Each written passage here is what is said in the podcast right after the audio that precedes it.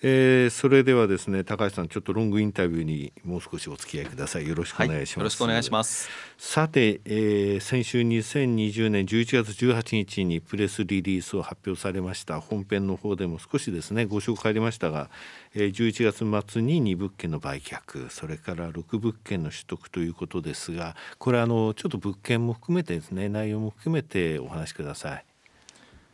まずですね、はい、えー、手前どもからの売却にいたしましてはですね、はい、えー、今まではサムティへの売却を主としてたんですけれども、はい、今回は外部売却、うんうん、で、えー、実際のもののですね、はい、えー、2物件どこに所在するかということでございますけれども、これはあの仙台の物件を2つ売却するとい。うことになっております。うんうん、であの代わりに、はい、えー、入れ替えていますか6物件。はいこの6物件につきましては、うん、サムティの所有している物件を購入するということでございます。はい、物件はですね、うん、えー、名古屋が3物件、はい、そして札幌が1物件、はい、熊本と福岡の計6物件となっております。うん、名古屋のですね3物件のうち2物件は、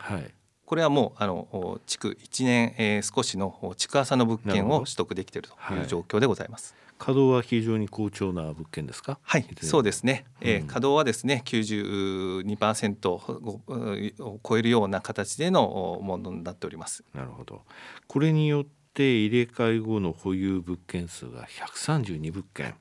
取得価格ベースの資産規模1184億円。はい。1回目にお越しいただいた時からもう本当に3倍以上ですね。これであの今回のところにつきましては予想の分配金が跳ね上がったということですね。これ3124円って3000円大きく超えてきましたね。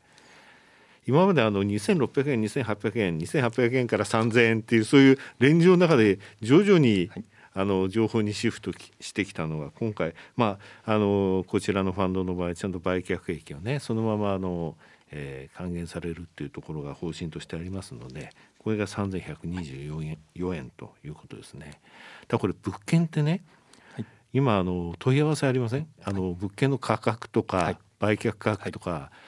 思ってたよりもちょっと安くなったりとかそういうことになってないってそういう問い合わせ来てます？そうなんですね、うん、あのコロナ禍の中ですけれども、はい、いわゆるその物件の売買価格は安くなってるかっていう、はい、そういうご質問よく受けるんですけれども、うん。あの実はこのあのレジいわゆる共同住宅の値段っていうのはですね、はいうん、えまあその下がる気配が今のところは見られてないと。いうことでございましてもちろんあのホテルとかですね、うん、まあ部分に関しては少し、うん、えー、物件の価格が難聴になっていると。はいいう話は聞くんですけれども、うん、共同住宅についてはですねしっかりした価格がですね、まあ、今も続いていると。いう状況でございます。2週間ぐらい前ですかあの三木商事さんですか、はい、のあの東京のいわゆるあの、えー、極 A クラスのオフィスのですね、稼働率がちょっと落ちてる、はい、そういったあの数字が出てましたが、はい、レジデンシャルについては堅調なまま推移しているということですね。そうですね。うん、まああのレジデンシャルはいわゆるこの収益の源泉が、うん、もうしっかり安定しておりますので、でねうん、価格も安くなってないという状況でございます。まあ教科書通りって言えば教科書通りなんですが、はい、景気にあまり左右されないと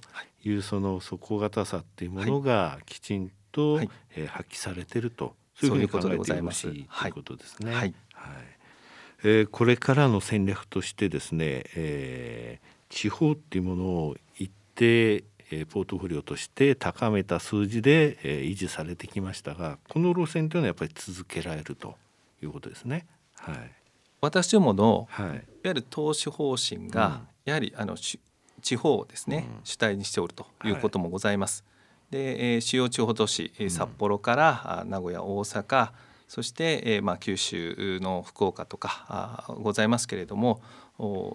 今サムティの方で、えー、開発されてる物件群で、まあ、増えてる場所がございまして、はい、これは広島でございます。はい、はいであのまあ、もちろん彼らが視点を出したということもあるんですけれども、うん、まあ、その前は名古屋、はい、あまあ、この需給のバランスはあるんですけども、うん、名古屋でも物件も増えてる、はい、そして広島でも増えてる。そして大元のところの大阪がまあサムティのメインどころでしたから、ねうん、大阪でもしっかり物件が作れてると。いう状況とあとはまあ東京でもしっかり S レジデンスシリーズが作られておりますので、こういった物件をまあ既存の中古案件とミックスパッケージにしまして、えー、外部成長にはどんどん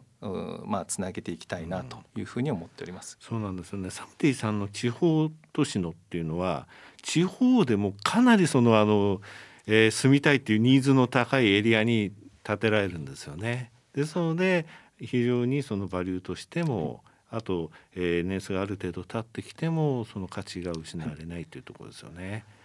賃賃貸マンションのまあ賃貸の需要の高いところ、はい、やはりそういったところになりますと主要地方都市がメインになっておりますので、まあ、こういったところへの物件の供給そして私どもがそれを購入するという流れはですね今後も続けていきたいと思っております。新大阪の駅降りますとね、はい、すぐあのサムティさんの大きい看板ありますでしょう、はい。はい、ございます。大阪だけではないということなんですね、そうですね。わかりました、えー、高橋さん本日はどうもありがとうございました。ありがとうございました